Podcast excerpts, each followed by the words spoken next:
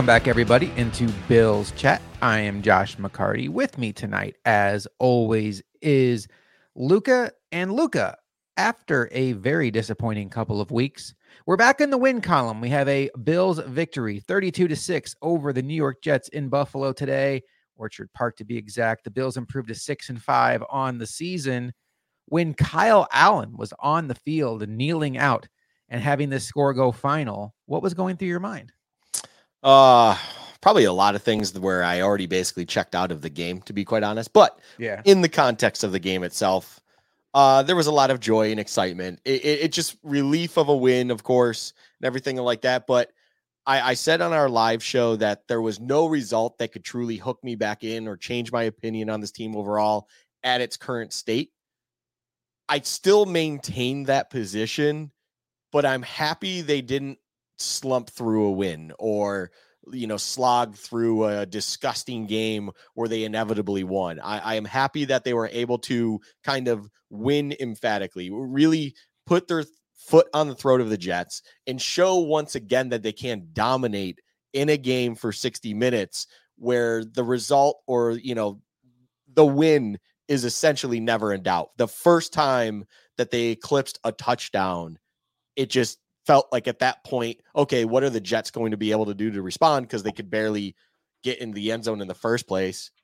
And overall, it was just by the kneel down situation, I was already checked out a little bit on the game for all the right reasons because the Bills, as I said, dominated for 60 minutes for the most part and just got the job done in a game where their backs were against the wall and they needed to do something in this fashion. You know, it's funny. I do the halftime show for Built in Buffalo, and I did the halftime show week one. I did the halftime show today. Both times the Bills played the Jets, the Bills went into halftime with a 10 point lead.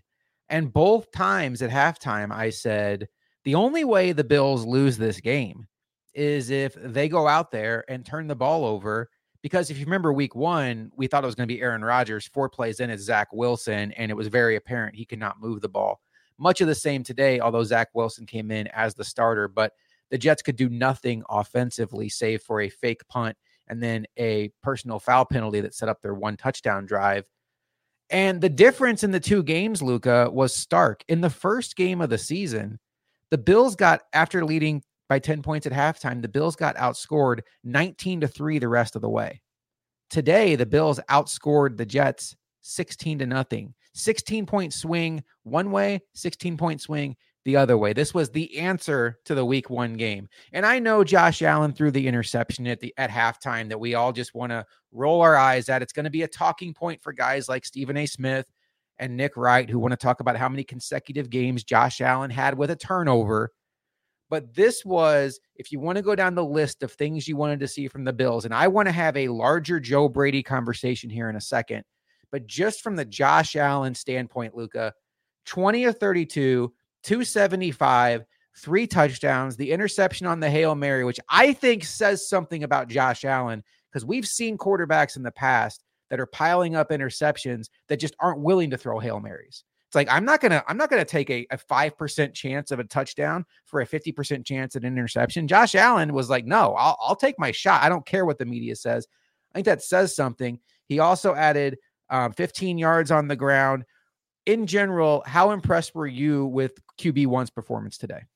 Um, I was I was fairly com- impressed. I, I think there were still moments where he's working through something visually, mentally, however you want to say it. He definitely hitched on the ball a few times where I even had myself saying out loud in the living room, I want to see the all 22 on that. I want to see the downfield. I want to see what he saw where he felt like he couldn't truly pull the trigger on it. Whether that was kind of him second guessing a window that he could or could not throw into because of interceptions past, we don't know. We'll have to kind of watch it afterwards. But overall, at the end of the day, in the product that he put on the field, I am definitely happy with it. I, I think he didn't even have to use his legs to kind of create too much going on. He was able to start getting comfortable once again in this game. And as the game, you know, rolled, that one throw to Khalil Shakir that ended up being that touchdown, that is an absolute beautifully thrown ball into a window that beats one of the best corners in the league in Sauce Gardner, that then Shakir himself has a great open field run to then find holes in space to get it into the end zone.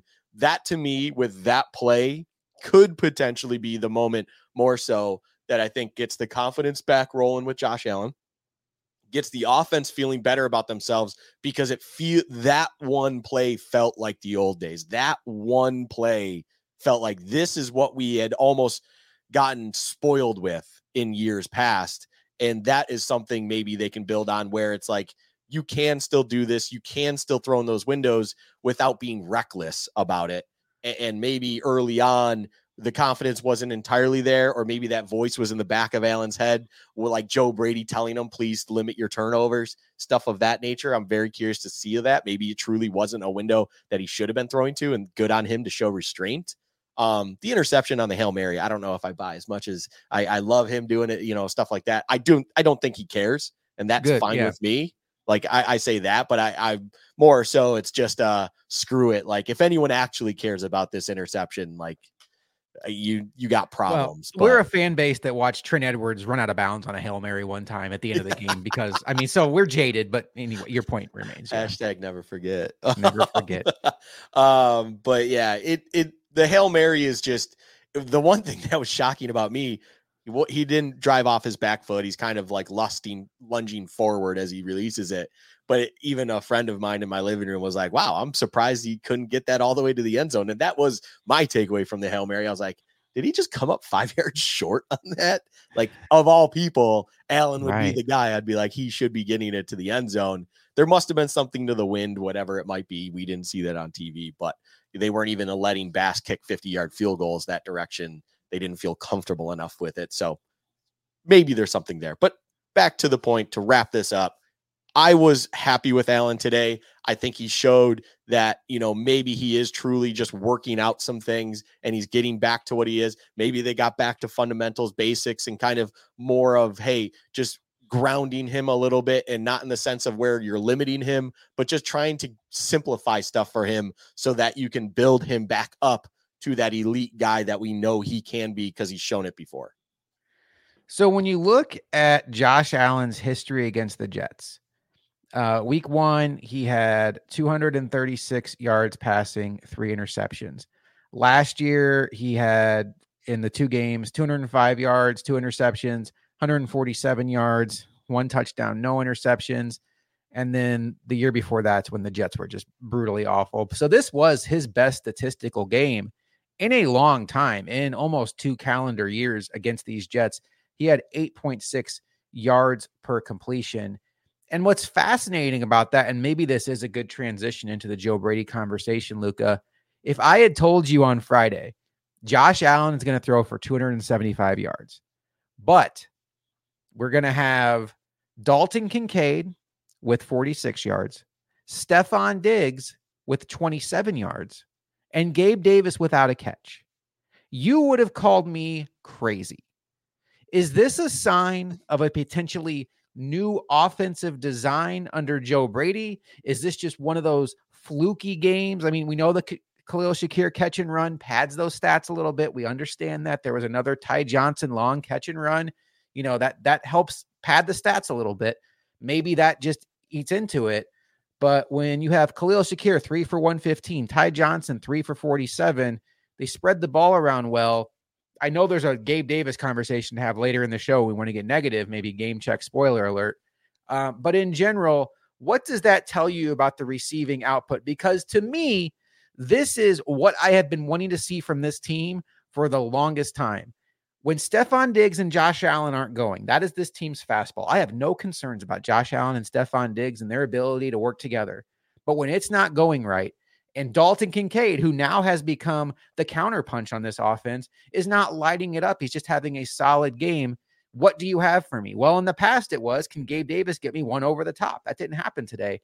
Today, it was Khalil Shakir, Ty Johnson, James Cook out of the backfield a couple times. There was Quintin Morris um, mixed in there, and then a solid running game. James Cook averaging 4.3 yards per carry against what could be considered the best defense in the NFL what do you where are you at on this? Is this just a one game fluke or is this potentially a sign of a changing of the guard?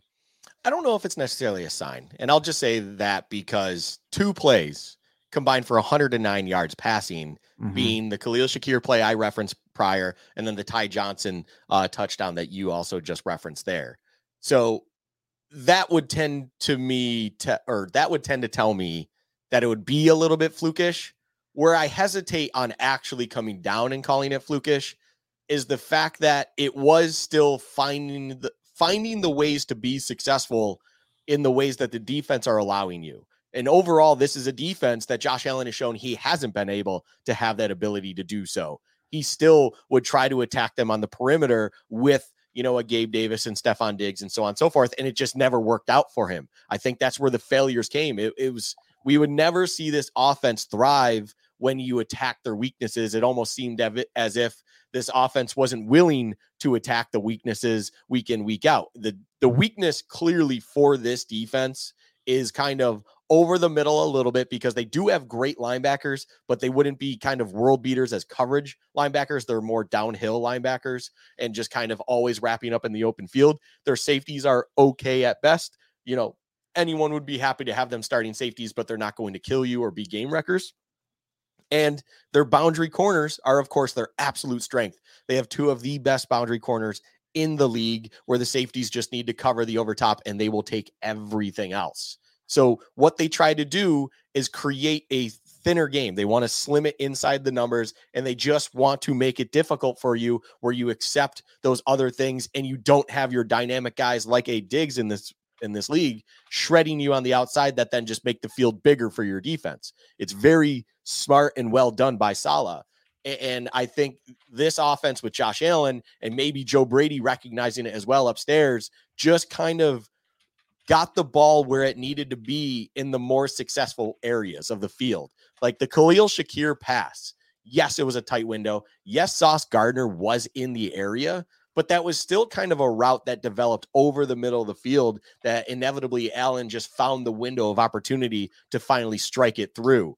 And then playing out of the backfield, while that might not be over the middle of the field, that is still kind of going into the weakness of that defense only because if their boundary corners are so concerned with those boundary weapons and are going back with them, that underneath coverage isn't quite there for this defense. And Allen was happy to take those things time and time again with Ty Johnson, with James Cook, so on and so forth. It was just a great display of understanding what you are seeing in front of you from a defense that you have clearly struggled against in previous outings and then executing at a much better level, which I can't believe I just used the word execution to be quite honest, because I've been hating that word for the past few weeks with this team. But it was just doing the job that you needed to do to find great success at the end of the day. So I don't want to call it fluky, even though you do have a couple of those plays that the kind of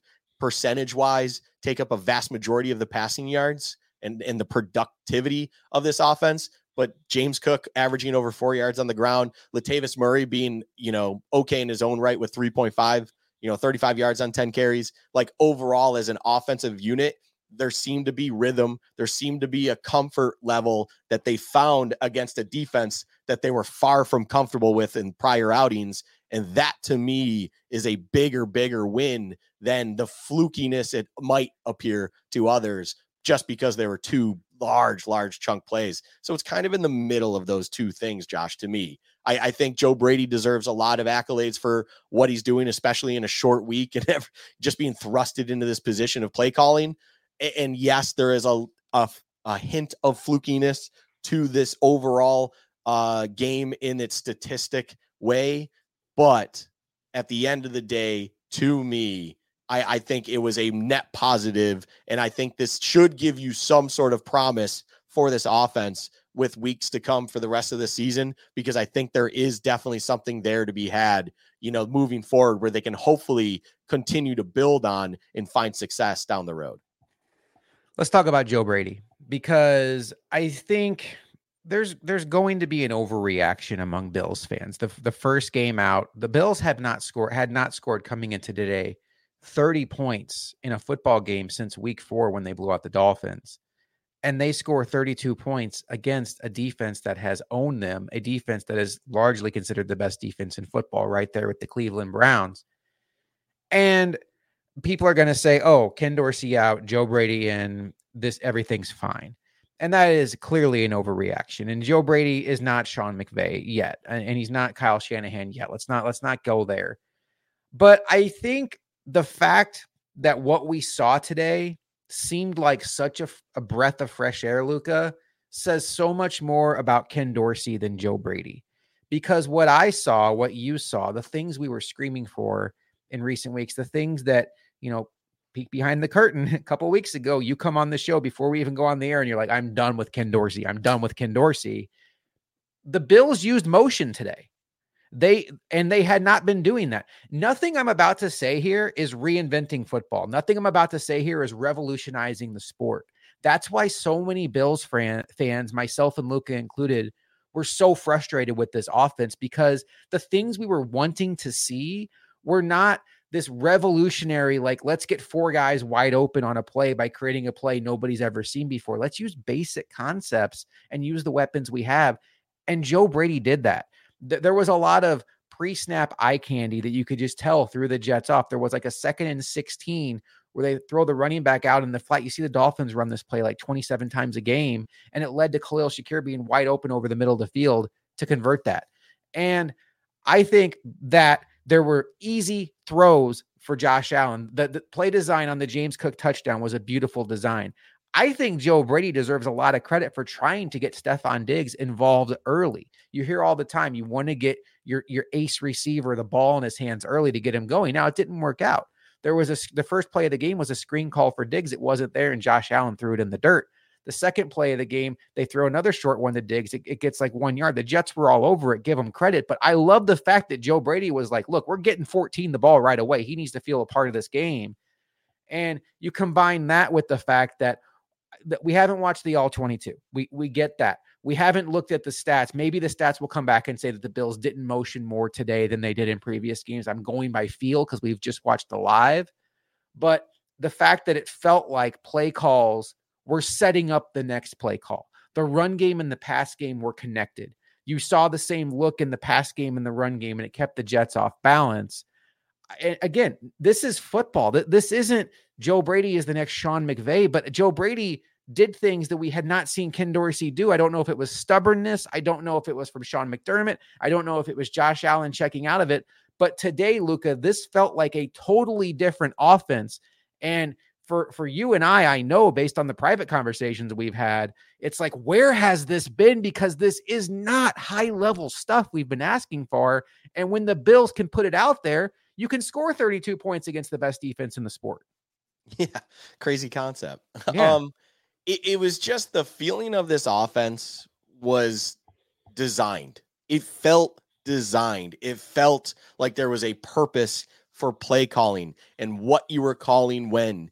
The only time I felt like that wasn't the case, Josh, was the ironic part of it was a play we would have seen in the Dorsey era, we'll call it now, where the go to play that was kind of becoming that play for Allen of late was kind of this play action or play action, this this read option kind of flat pass to Kincaid. So that felt like the only time where you were more so just going to a play that I think Allen might like and stuff. And we yeah. we saw it successful in like the Cincinnati game, for instance. But today it really wasn't ever successful. And I did make a comment. I was like, it would be really nice to see them actually like see Allen actually hand the ball off in that same look because that might create a much better opportunity out of a simple play like that because then you are just putting on film for defenses to study what the alternatives out of that form, out of that post snap look are for them to be concerned about and maybe hold that weak side linebacker or whoever that's on the side of Kincaid from just attacking that. Hold the corner potentially from something that might be there downfield, whatever it might be. It just feels like that that is a gimme. You're just, you know, showing the handoff for show and then immediately just throwing it out to Kincaid. Is it might as well just not even put the ball down and get it out quicker, Josh. It, it's just not working out. Um that were that play was the only time which we saw a handful of times where I was like, okay, you're just throwing that in there to give, you know, Allen a simple completion, get him in rhythm, whatever it might be, just something of that regard.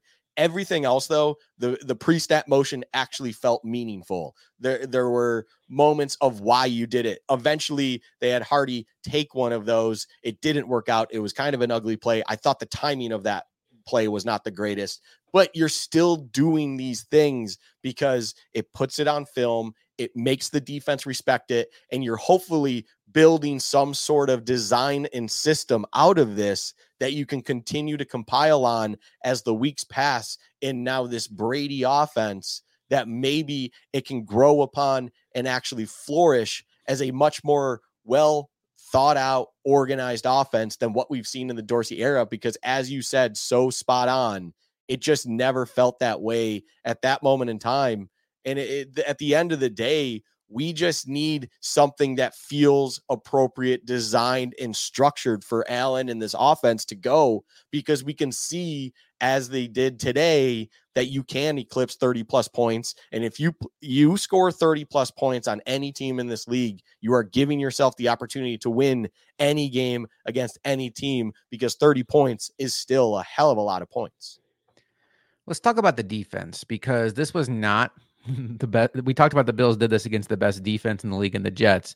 This may be the worst offense in the league they win against, but the defense, since losing all of these guys, and I'm going to actually pull up here the Bills game log because I feel like the Bills are, I think I saw this stat that the Bills and the Chiefs are the only two teams this season that haven't given up 30 points in a single game, which is pretty astounding when you think about some of the guys they've lost on defense, Tre'Davious White, Daquan Jones, Matt Milano, I have stalled long enough. Um, so today against the Jets, they give up six points. And really, you want to talk about a cheap six points, a fake punt, and then a personal foul penalty. And, you know, and, and that really helps them out down the drive. But they gave up six points nonetheless.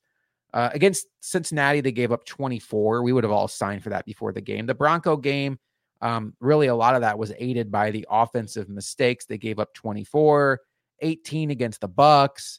Uh, the one outlier, 29 against the Patriots. That's pretty sickening. But this defense, since losing all those players in England, nine against the Giants, the defense has been fine.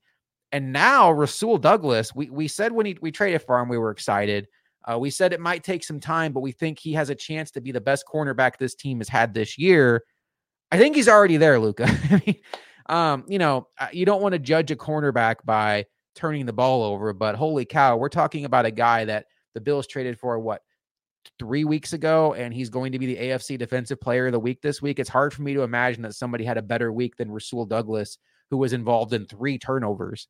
Um, I think between Rasul Douglas, Linval Joseph, minimizing the loss of Trey, Trey White and Daquan Jones. Terrel Bernard continuing to play at that star level that helps minimize the loss of Matt Milano. They have not replaced Matt Milano, but having that stud there in Bernard is helping cover up from that. And some getting Micah Hyde back, you could tell today really helped. What's your confidence level in this defense? Because I maintain the path for this Bills team, if they are going to make a run, is the offense has to be great and the defense has to be average to above average. Do you think this defense, as presently constructed, can continue to be average to above average? Um, yeah, I, I think there's enough. So, how do how do I put this? I'm I'm trying to think of how I say the point that I I know I have up here, Josh. It is in this head. Um, I don't believe any of the words that Tony Romo believed in when he was talking late in that game where you know this is a system and you know there's a lot of depth players and things of that nature. I think romo was almost reading from a card where it seemed like he was trying not to laugh at, at certain points in time. But the in between the lines of that message josh i think there's actually a good answer to this point where i can believe that this defense can be average to above average any given day. And in that message that romo was essentially just reading off of a teleprompter I think the one advantage of this team at its current point in time, where McDermott has built it on the defensive side, especially, is with injuries coming and going. All of these guys fully grasp the system that is the defense McDermott tries to achieve. Whether you are a third stringer or a starter, you understand the job at hand wherever you may be plugged. I think that's what McDermott has tried to build and continue to build on the defensive side of the ball throughout his entire time with Buffalo. And that makes sense to me. It just does fit his mold. And that's where even if they are a depth guy, you know, if we're asking Siran Neal to play meaningful minutes at any point in time and whatever it is, I think the reason that you see serviceable minutes out of those players is because they feel comfortable enough in the system that McDermott's built that they understand the job at hand. And as long as you do your job in this league on a good defense under a good defensive coach, I think you can achieve average to above average things. I don't think you need to be a supreme athlete to then reach those levels. If you are a supreme athlete, that's where then you excel through that above average ceiling and you can become become an elite defense and an elite defensive player. With the Rasul Douglas side of stuff, Josh, I would love to talk about Rasul Douglas all the time. He popped today. He, he those those DBs, those players that just have a nose for the ball, he is clearly one of them. He he sticks to receivers very very well without getting flagged. He he understands how to break on the ball. He understands just what he needs to do to get his hands on the ball, whether it's breaking it up or even intercepting or recovering a fumble. He's always in the area. He's always in the vicinity. He has that natural knack to get the ball however he can at best. And yeah, I, I think he is already there where no disrespect to Trey White at his current state, even when he was healthy to begin the season. I think a Rasul Douglas, as healthy as he is and where he is currently in his career, is probably the best corner on this year's team that's been able to play minutes. And then, you know, uh, opposite side of him, I'll say Christian Benford, who was supposedly supposed to be on a bit of a pitch count, unfortunately has to play a little bit more than usual. You saw him even out there late where it really felt like, why is he still out there? Maybe they just didn't have any more boundary corners and they had to play him. He still looked pretty decent, even though he's coming off of a leg hamstring injury. I can't remember exactly what twitch hammy, muscle it yeah. is. A, a hammy. It, it's it's it's an exciting time where, in a very, very, very strange way, Josh, in a very roundabout way, somehow our corners got better, even with Kaiir Elam on IR and Trey White on IR as well.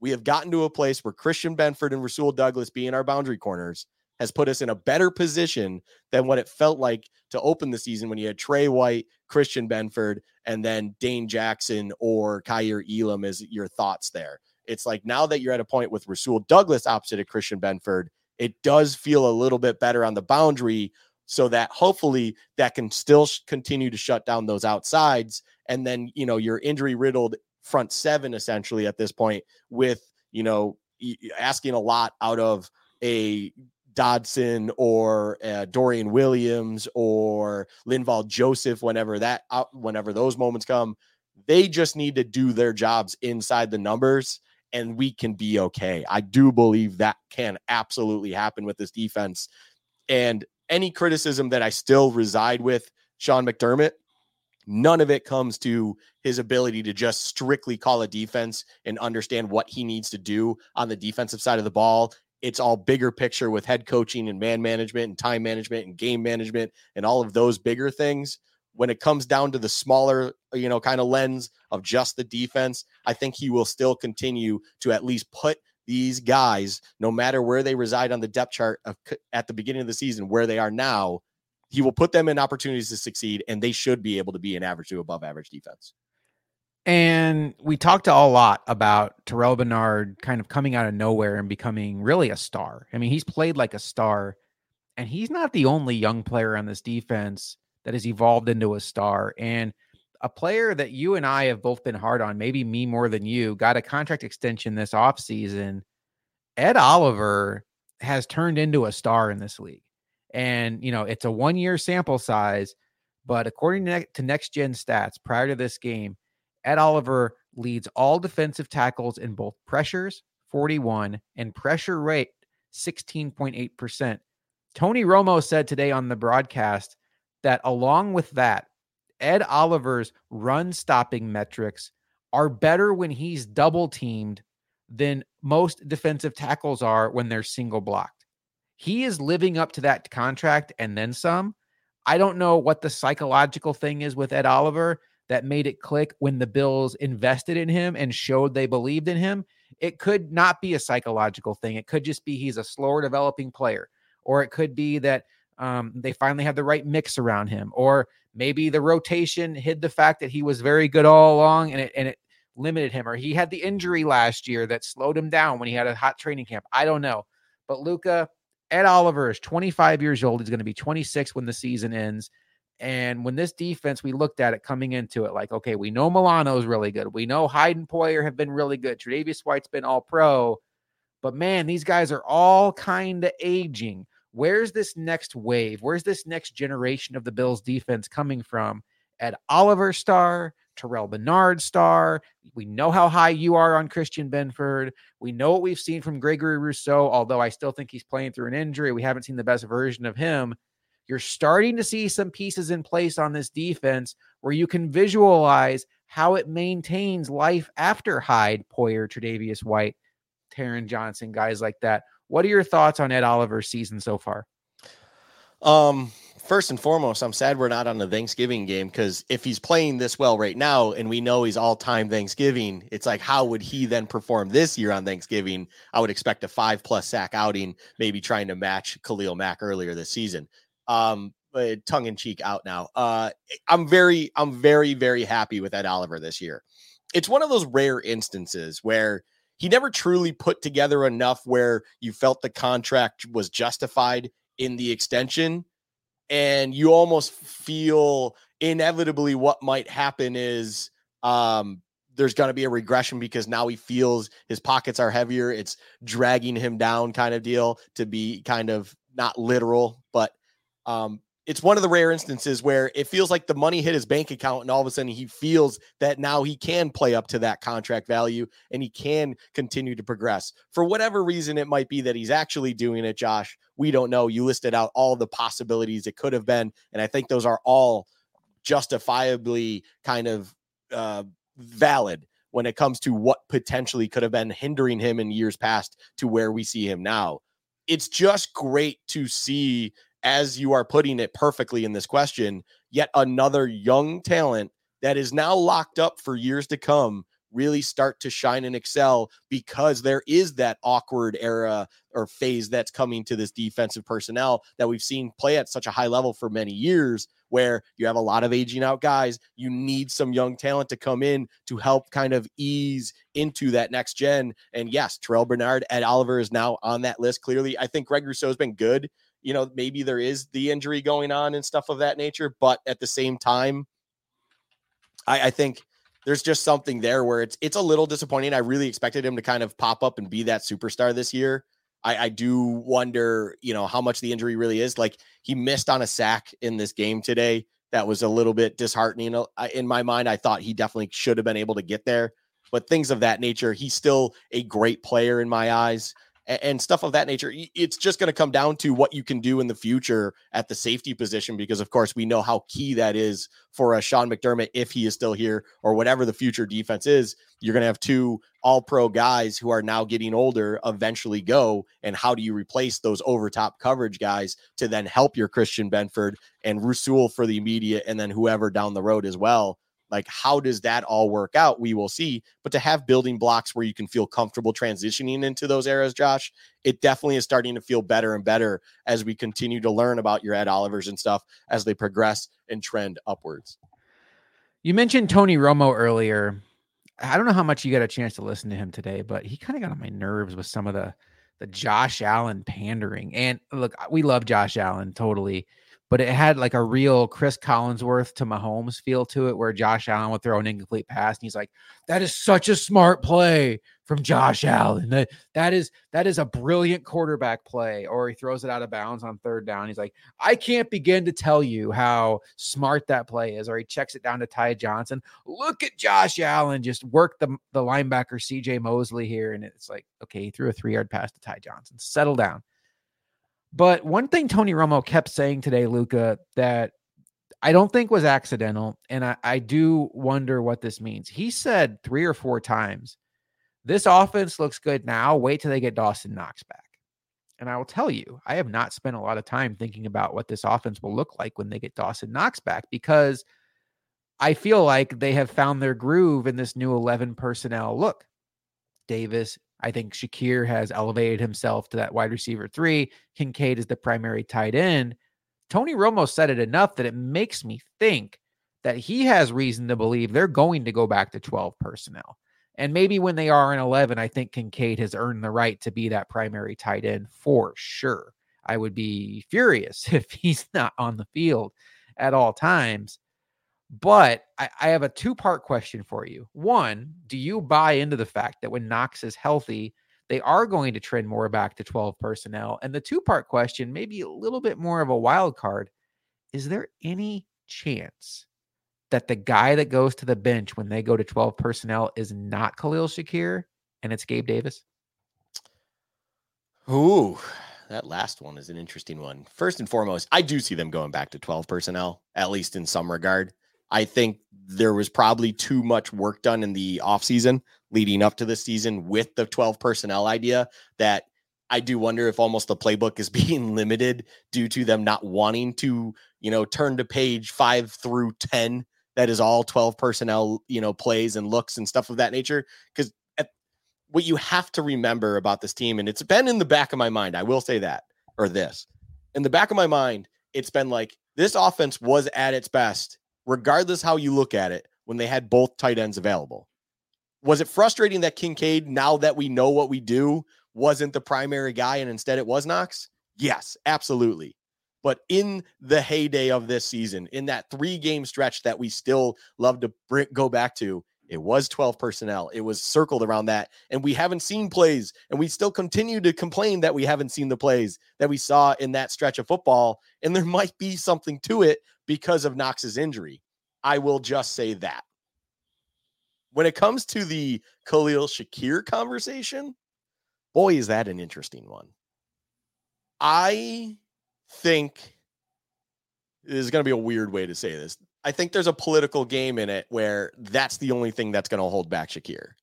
If we are just looking at pure skill and field production and just overall eye test and everything of that nature, I'm with you on this point. I, I would like to see Shakir just get in the mix more so overall. If you're going to your 12 personnel and that leaves two wideout positions, why not?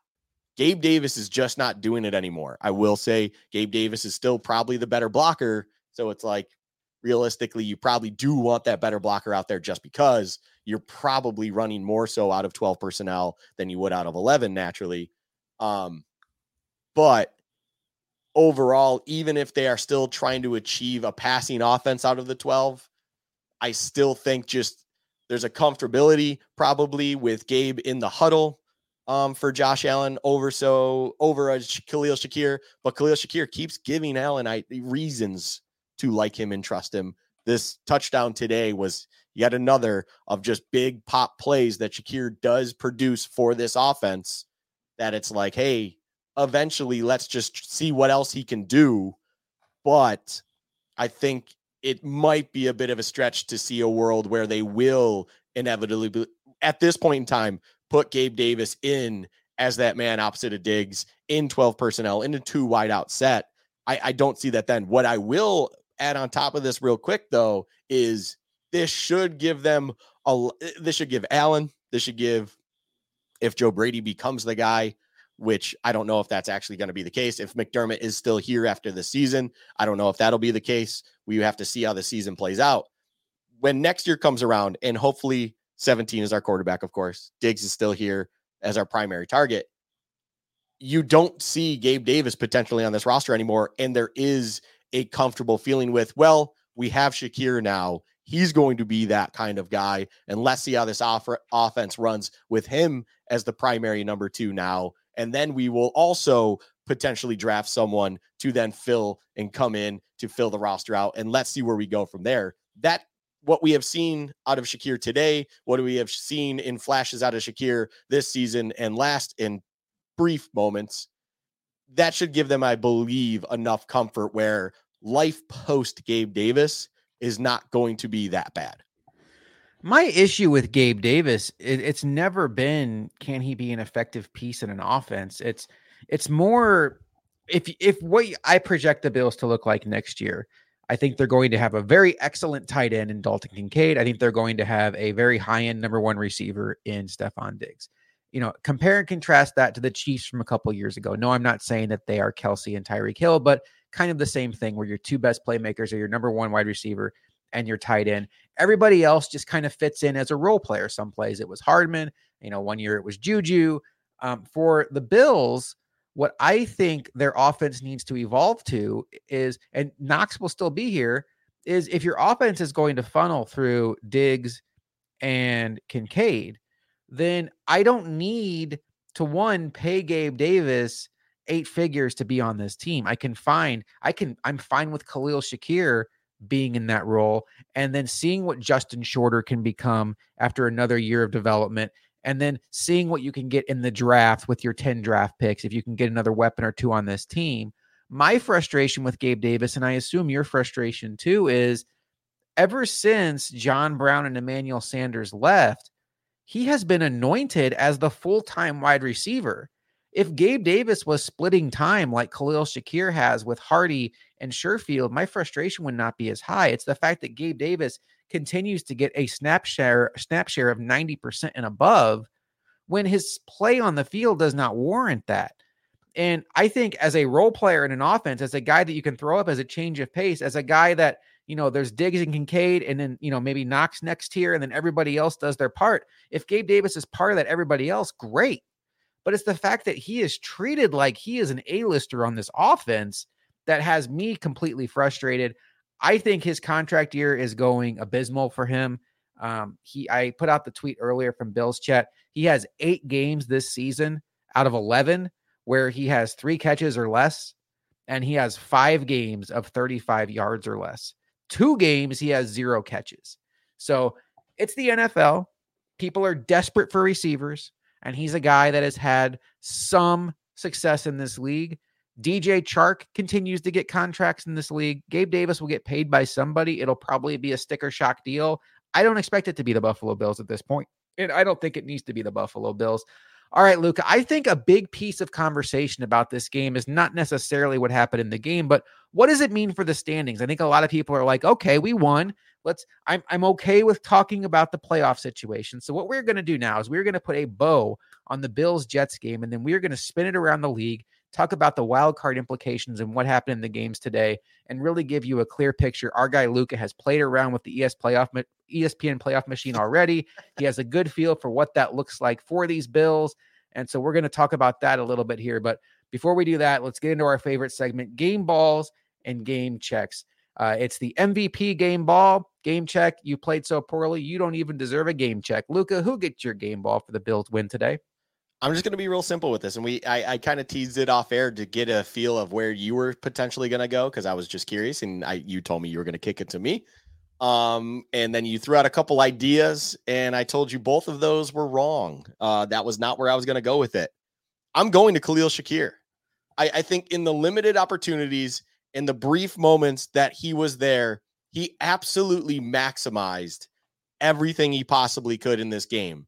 And in a game that you touched on, you needed to find other outlets because it just wasn't quite there with Diggs, although you still gave him his plenty eight targets. He had four of those catches. A couple of those were kind of dirt balls, or there was one that Allen honestly just threw it way too in front of Diggs on a quick screen, which that was interesting. They both give each other a thumbs up for what it's worth. So it didn't seem like it was a massive issue. But um, Diggs wasn't, you know, churning on all cylinders. Kincaid got a lot of early targets, it felt like, but then it flamed out a little bit. You needed to find production elsewhere.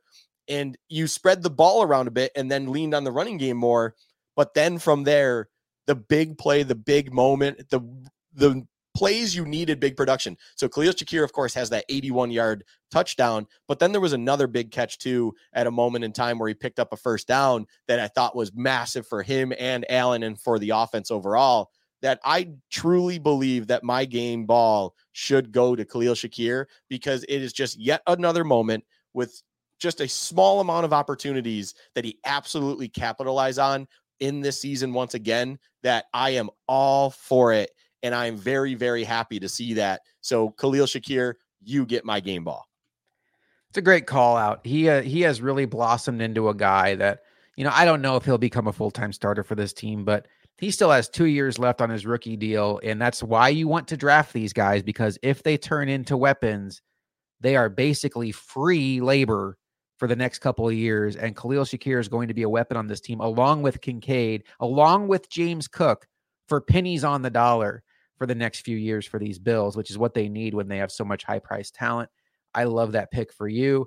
Um, there was a couple different ways I could go with this. I think Leonard Floyd is having a fantastic season. I know he is. He had two and a half sacks today, nine and a half on the season, and he is well on his way to the best season of his career from a sack production wise. He's hit 10 one time. So once he gets another sack, he'll be right there. Ed Oliver was dominant today. Terrel Bernard was dominant today, had a half a sack. I mean, quite honestly, um, you know, I was honestly, I could give it to.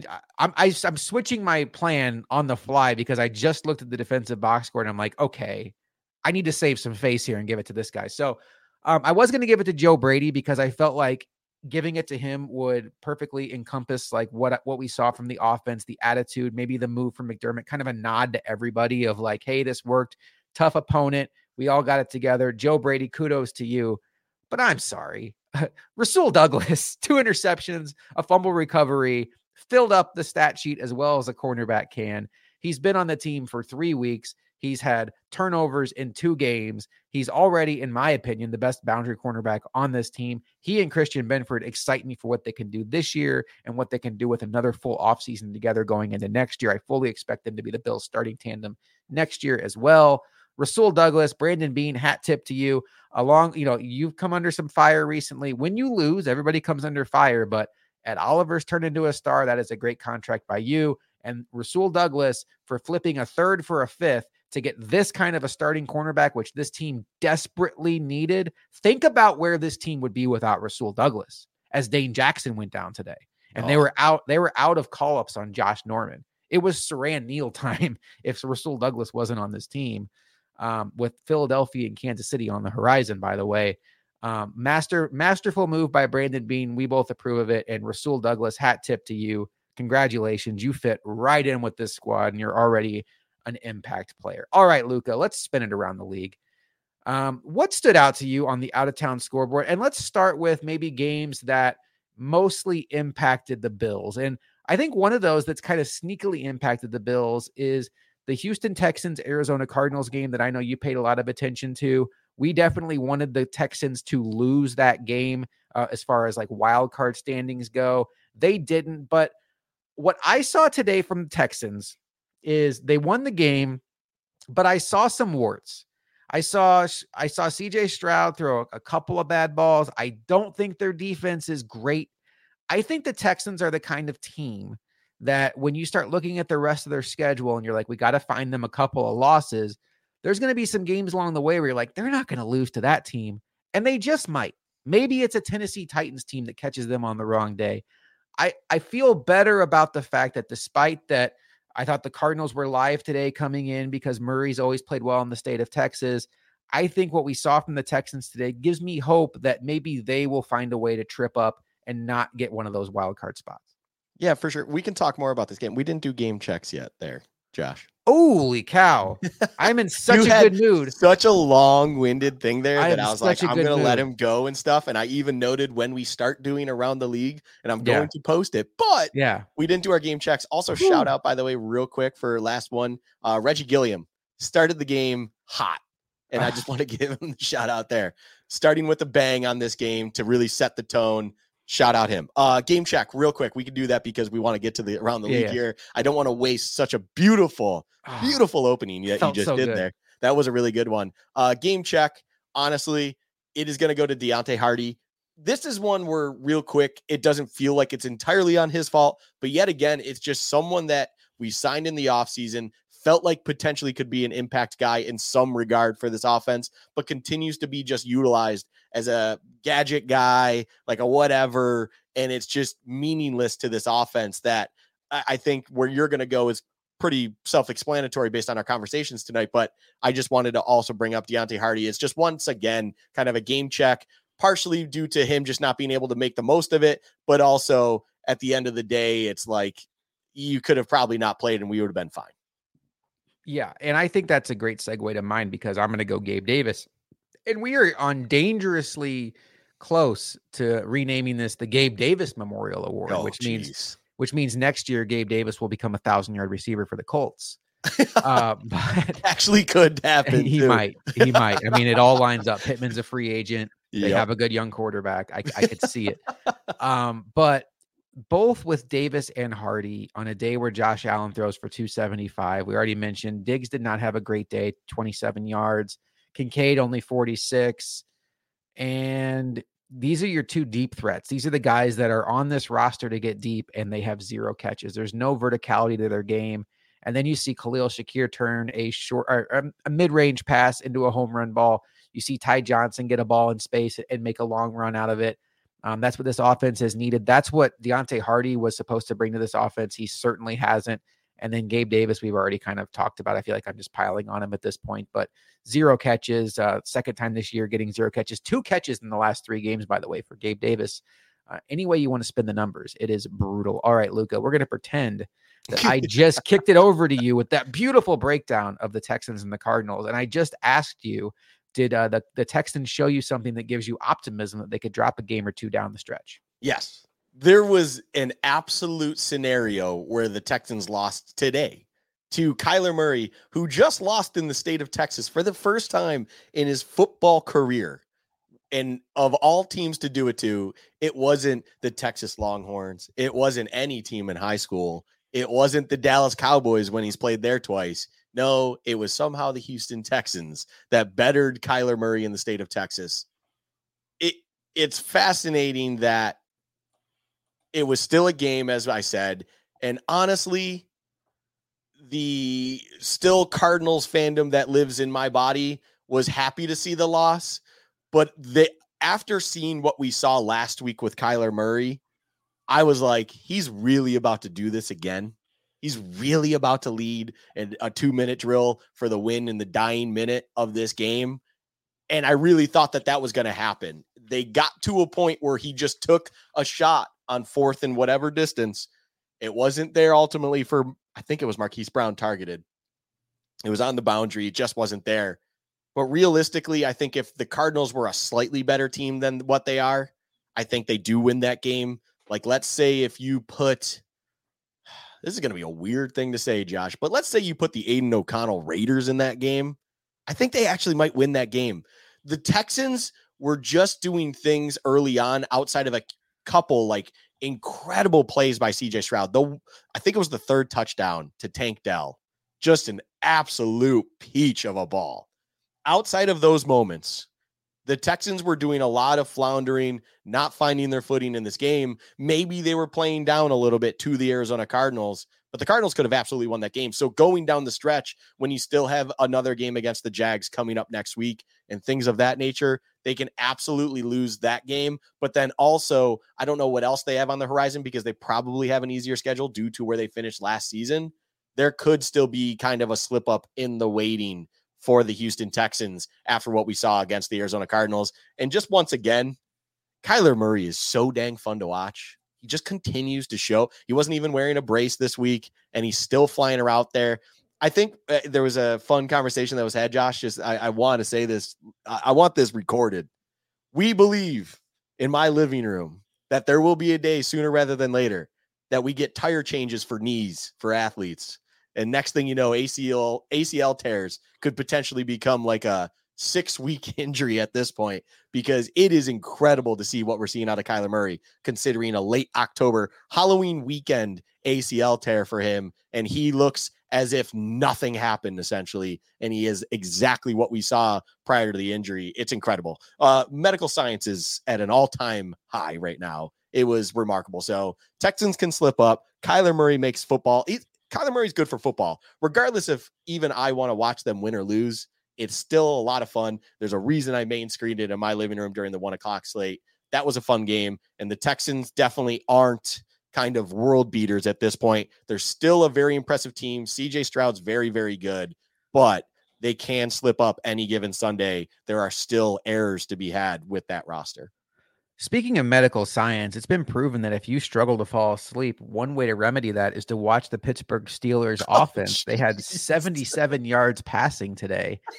as they drop a game to Dorian Thompson Robinson and the Cleveland Browns in Cleveland.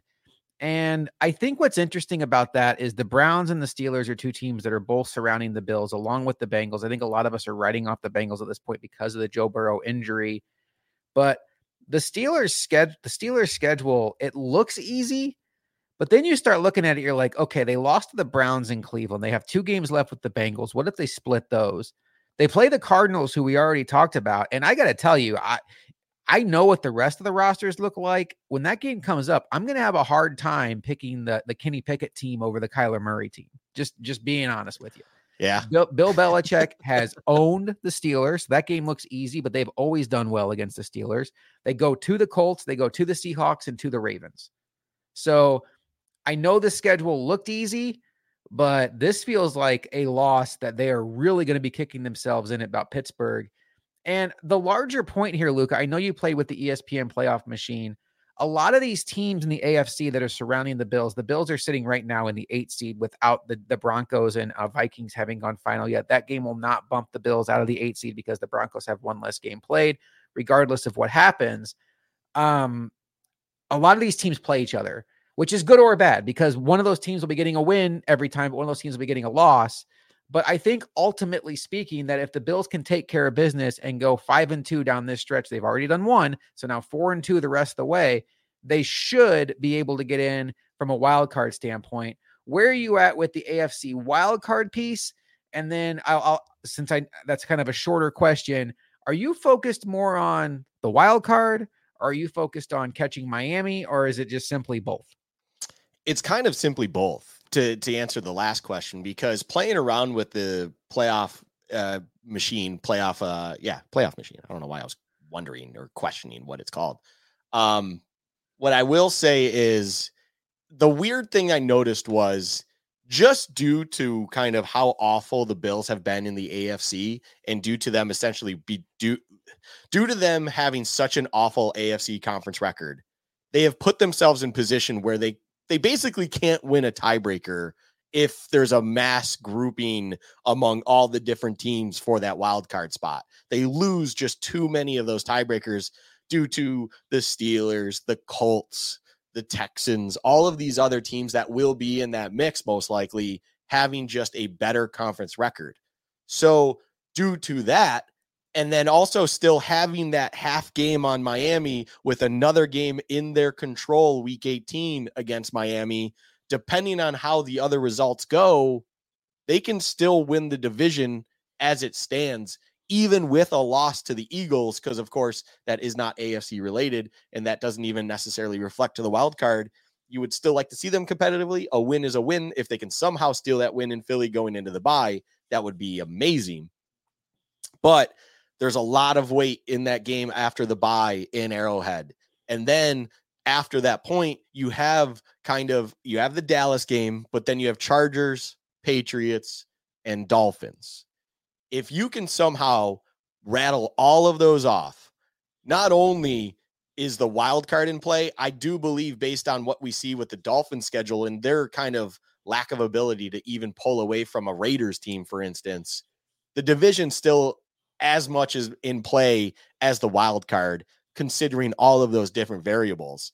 And what I will add to it when it comes to the surrounding wild card teams, I mean, Pittsburgh might be regressing to the mean and some. As much as we may have been rooting for Pittsburgh to kind of get there because of all the mess that is in the AFC North, Cleveland's just a better team that can probably operate around a DTR at this point. You just need DTR not to screw up. I can absolutely see this Cleveland defense you know, only allowing 10, 13, 16 points to teams every week. And it's like, hey, if we just need to max our offense out at 17 points with a good offensive line, a an established running game that's even without Nick Chubb. Imagine this team with Nick Chubb. My God. Like it's crazy to think about this Cleveland team, even without their quarterback, is still a threat to be had in that conference. And then the Bengals are kind of flaming out, although don't sleep on Jake Browning. Low key, kind of like him a little bit out of college. I'm not in love with him, but I like kind of his moxie and how he likes to throw the ball. I think he showed a little bit in that Ravens Thursday night game for whatever it's worth. But the AFC North is open and a Cleveland team can still separate where I am okay with the result that we saw because I truly believe what Pittsburgh's been able to achieve up to this season is the biggest anomaly that we've seen in a while. Basically, since when they went, what was it, 11 and 0 to start a season a couple uh, in the COVID year? Maybe they got up to 13 and 0. I, I can't remember what they ended up at before they finally lost. But that also was one of those crazy ones where it's like this team is not a, you know, 10 and 11 and 0 team. It's just somehow they keep pulling out these results. Same thing goes with this team. They're getting outgained week after week after week and somehow they're finding a way to win with Kenny Pickett not even eclipsing 100 yards passing. Like that, they should be losing these games, and yet somehow they find a result, whether it's a TJ Watt interception or fumble return for a touchdown or whatever it might be.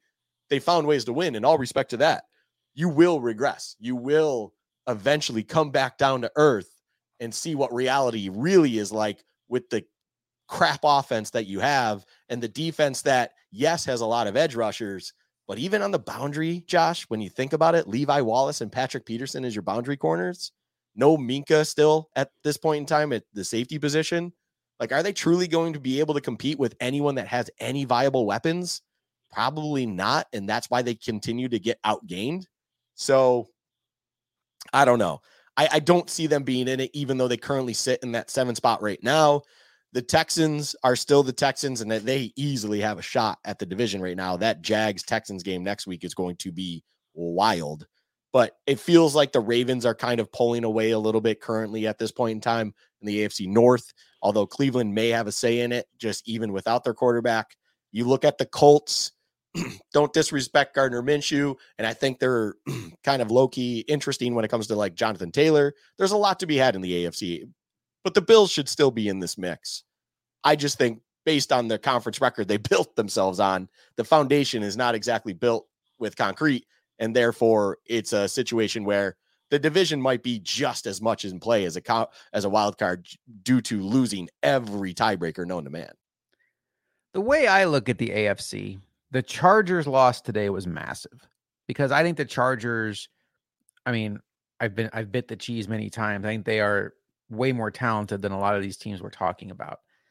Um, but them getting to six losses already, they have the Ravens on the horizon. They still got to play the Chiefs. Um, you know, it, it's tough. Uh, when I think for the Bills to be in the wild card hunt, one, they need to go four and two in their last six games. And I think they also need one team from each division to kind of fall back. You have the Texans and the Colts, and you have the the Steelers and the Browns. Now, maybe you want to say it's the Bengals and the Browns if you think really because the Bengals and Steelers play each other twice. That'll kind of determine who that second team is in the AFC North. And you need them to kind of eat at each other and one of those teams to fall back. So I think the Bills are in good shape if they get there. Like you said, the Bills need to win their AFC games. They're going to have to win a game down the stretch that we probably uh, were more comfortable giving them a loss before the season started. And the simpler thing is, you can get your head in a you can get your brain in a pretzel trying to figure out the wild card standings because it's all these teams jumbled in. The simplest way is be within one game of Miami in week 18 and win in your in, baby. And you got a home game the next week. Like that's the easiest path. So um, there was a point on our pregame show before, I mean, before we even started going, not pregame show, before our show started tonight, where I said to Luke, I was like, Are we sure we were going for Miami to lose today? And you're like, yeah, because you win the division, you don't have to think about the rest of it. Um, you know, Miami plays the Jets twice. Be nice if they could lose one there. They got to play the Ravens still. They got to play the Bills. There are potential losses on their schedule. I do think, Luka, for the Bills to catch the Dolphins, they are going to have to win an Arrowhead, like you said. If they win an Arrowhead, they're alive for the division. If they don't win an Arrowhead, I do think that it starts to become more of you know, assuming that Miami takes care of business along the way. If Miami trips up, who knows? Uh, I'm looking at the schedule right now. Miami only has one more. I'm looking at it on um, the TV. Miami is seven and three. The Bills are six and five, and the Dolphins have one less game played. So the Bills have their bye week coming up. So if Miami were to lose on Friday to the Jets, and then the Bills go to Philly and beat the Eagles, that changes the entire conversation. Oh. Let's talk about that Eagles game, Luka before the season started, when we did our schedule predictions, we both agreed this was probably the most intimidating game on the schedule. Sitting here going into week 12, this is, I think, still a very tough game. Now, there's some things working in the Bills' favor. They've already played, they're rested. The Eagles don't play until Monday night. They're on the road in Kansas City in what should be a very physical football game. So they have a short week coming off of that. Two, the Bills got through this game relatively unscathed when it comes to big players on their team. We don't know what's going on with Taylor Rapp, but honestly, like as far as like wins and losses go, Taylor Rapp isn't like super consequential to that. We hope he's doing well, obviously not trying to minimize that. The Eagles still have a game to go through. There's always the potential of losing an important piece. How are you feeling in general about this game? Um, is there an early feel you have on it? We we both kind of looked at the the point spread and we're a little surprised by it. It's three and a half in favor of the Eagles. What what's your read on this game here a week out? I need it to just be competitive. I need it to just be a game where we see the Bills show life. And and I say that where it's like, yeah, of course. I want the win. We all want the win stuff of that nature. I said in our live show that the result of the Jets game, even if it was a dominant win like we now experienced, it wouldn't move the ticker too much. It wouldn't kind of move the needle uh, for how I felt about this team in its current season, where they've, you know, kind of left themselves. The Eagles game in a loss does have outcomes that could still move the needle for me going into the bye and that would just be being competitive and, and just it not to be the kind of ass beating that I quite literally that's what I expect. My my realistic expectation for that game, Josh, is the offensive line for the Eagles is going to dominate the small defense that is the Bills. They will be able to kind of impose their will on us. And where maybe on the scoreboard it's a 10 point win for them and that doesn't feel like a dominant win, the eye test without a scoreboard on the screen would tell you that the Bills got handled up and down the field, both on the offensive and defensive side of the ball. I think the defensive line, of course, for the Eagles is going to be an absolute nightmare for the Bills. The offensive line for the Eagles, I think, might find it to be almost like they were playing against a practice squad team at times, just due to the size of what the Bills kind of have to offer for them. They're the heaviest offensive line in the league. That is the Eagles this is probably not what they're used to. They're used to playing bigger uh, defensive lines that they see in their own comp in their own division and own conference. I, I just fully I, I, can't get my head outside of anything other than a pretty dominant win by the Eagles. The only thing that holds me back truly from that being mo- the most definite re- thing that's going to happen is the Eagles defense when it comes to the pass defense has been suspect. And if Josh Allen just goes Super Saiyan goes superhuman, just goes back to Kansas City in the playoffs. Josh Allen, I, I think there could be a game of this, and that I would love to see that. Realistically, if it's a competitive game, I think it's going to take, you know, all facets of the game. It's going to take offense, defense, and field position being controlled by the special teams. You need Philly to not be clicking on all cylinders in the run game.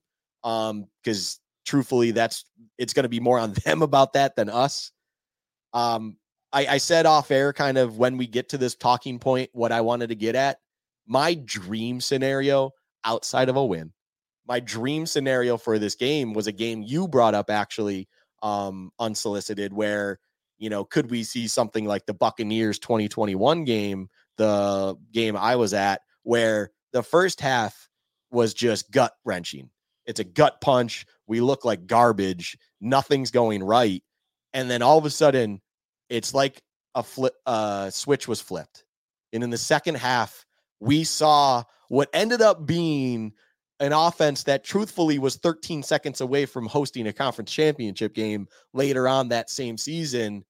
And it clearly turned the corner, a massive corner, in what ended up being the success and definitely not the downfall of this team and just some bad luck and suspect game management ultimately let them down if we see something like that Tampa game in this Philly game going into the bye, where they really turn things on, force it to overtime, where a last second kind of say Jalen Hurts needs a, a two minute drill to end up getting a walk off field goal, that is a world that I can ultimately be very happy with move the needle on this team and feel much better about them going into the bye and then coming out of the bye going to Arrowhead. What what's going to happen kind of outside of that? I don't know. Competitive I will go for, but if realistically we get a Tampa like game where yes, they lose, but something happened at halftime or whenever that actual moment happens that they all of a sudden kind of light a fire under their own asses and figure things out. I will absolutely take that scenario and that will truthfully move the needle for me to make me feel better going into that key stretch post bye week that maybe they can do something still and recover this season from what it is. You know, you're so right about that because there are different kinds of close games. In theory, the Bills Bengals game was a close game this year, but it never felt close. It felt like it almost felt like a Dick Jauron Bills game where the Bills kept it close because they played so defensively. They were playing the field position game. They were playing so scared on offense. They were trying to prolong the game, but they never attacked. And if this game is that, if this game is a carbon copy of the Bills Bengals game where the offense goes into a turtle shell because they're so afraid of what the defense has to face against the Eagles that they play time of possession, they punt, force long fields, and then late in the game, the Bills offense closes it to a one possession game before ultimately the game ends. That's not going to make me feel better. But if the Bills go out here and like legitimately punch with the Eagles, if it's a shootout, or if it's just a defensive battle, if it's just a really good defensive battle and this Bills defense is shutting down a good team, I, I think that's that's different. And punching with the Eagles in this spot, um, I think would give this team some life going into the bye. Now they're almost out of mulligans here. They're, if they lose this game, whether it's good or bad by the eye test, it's going to be their sixth loss of the season. And I think comfortably we can really only project them to have seven losses. I'm so petrified of what I'm going to see on my my screen here because you're about 30 seconds ahead of me. And it might be the biggest joke of a two point attempt. That, that was seen. a really bad two point attempt. So it's Josh Dobbs' time to shine, folks. If you're wondering what we're talking Ugh. about, uh, we are recording this during Sunday Night Football. Courtland Sutton just absolutely dunked on somebody in the end zone to give the Broncos a one point lead with about a minute left. And now just to twist the knife on Luka and me, they're showing highlights from the Bills Broncos game, which I mean, just if you want to really get mad, just think about if the Bills had that game in their pocket, how this all would feel so different. But yeah, I give the Bills a shot against the Eagles. I think realistically, the Bills are probably going to have to win one of these next two games um, to to really be live um, in the wild card. But if they drop them both, they just got to be perfect down the stretch. I hope other teams fall off. But Luka, we're about an hour and twelve minutes in. Any final thoughts on Bills Jets before we get out of here? final thoughts on Bills Jets. Um, feels good to dominate a game again. To be quite honest, after the stretch or it, after the stretch of games they've had recently, but then also the week of hell that they've had essentially after that Broncos game that we just referenced. But it's good to get one under your belt. It's good to kind of maybe get a little bit of the swag back in this locker room. But ultimately, I'm hoping they kind of dust it off. I don't even think they need to watch any of the tape of this. They just need to move forward and kind of be all eyes on the Philly game and just make something of it again, we just mentioned we don't need it to be a win necessarily to get us back on board, but ultimately be competitive, be in it, be the team we know you hopefully can still be, even with injuries and everything else going on. So um, that's all I'll say on that. It's good to get the Jets dominant win and kind of get that monkey off your back after what happened week one, but it's all eyes on Philly at this point. And honestly, if you're going to make the playoffs, Philly and the Chiefs are the kind of teams you're going to have to beat anyway in the playoffs. Chances are you're going to, have to beat them on the road, especially the Chiefs side because of the amount of losses you have. So, Uh, like Lucas said to me off air, we keep referencing these off air conversations. if the Bills don't make the playoffs because the Cardinals didn't beat the Texans, what are we doing? this Bills team was never good enough to, if they can't be a top seven team in the AFC because the Cardinals didn't beat the Texans, like that this season was never going to go anywhere, anywhere. Everything is in front of the Bills. Their destiny is in their own hands. They have six games left and they have the talent to get it done. We will see if they get it done. Whether or not they get it done is irrelevant, irrelevant, irrelevant to whether or not we'll be back because we are back on Friday night with Bills Chat Live on Built in Buffalo. We'll be breaking down this big matchup with the Bills and the Eagles. Until then, though, go Eagles. Go take care of the, the Chiefs on Monday night.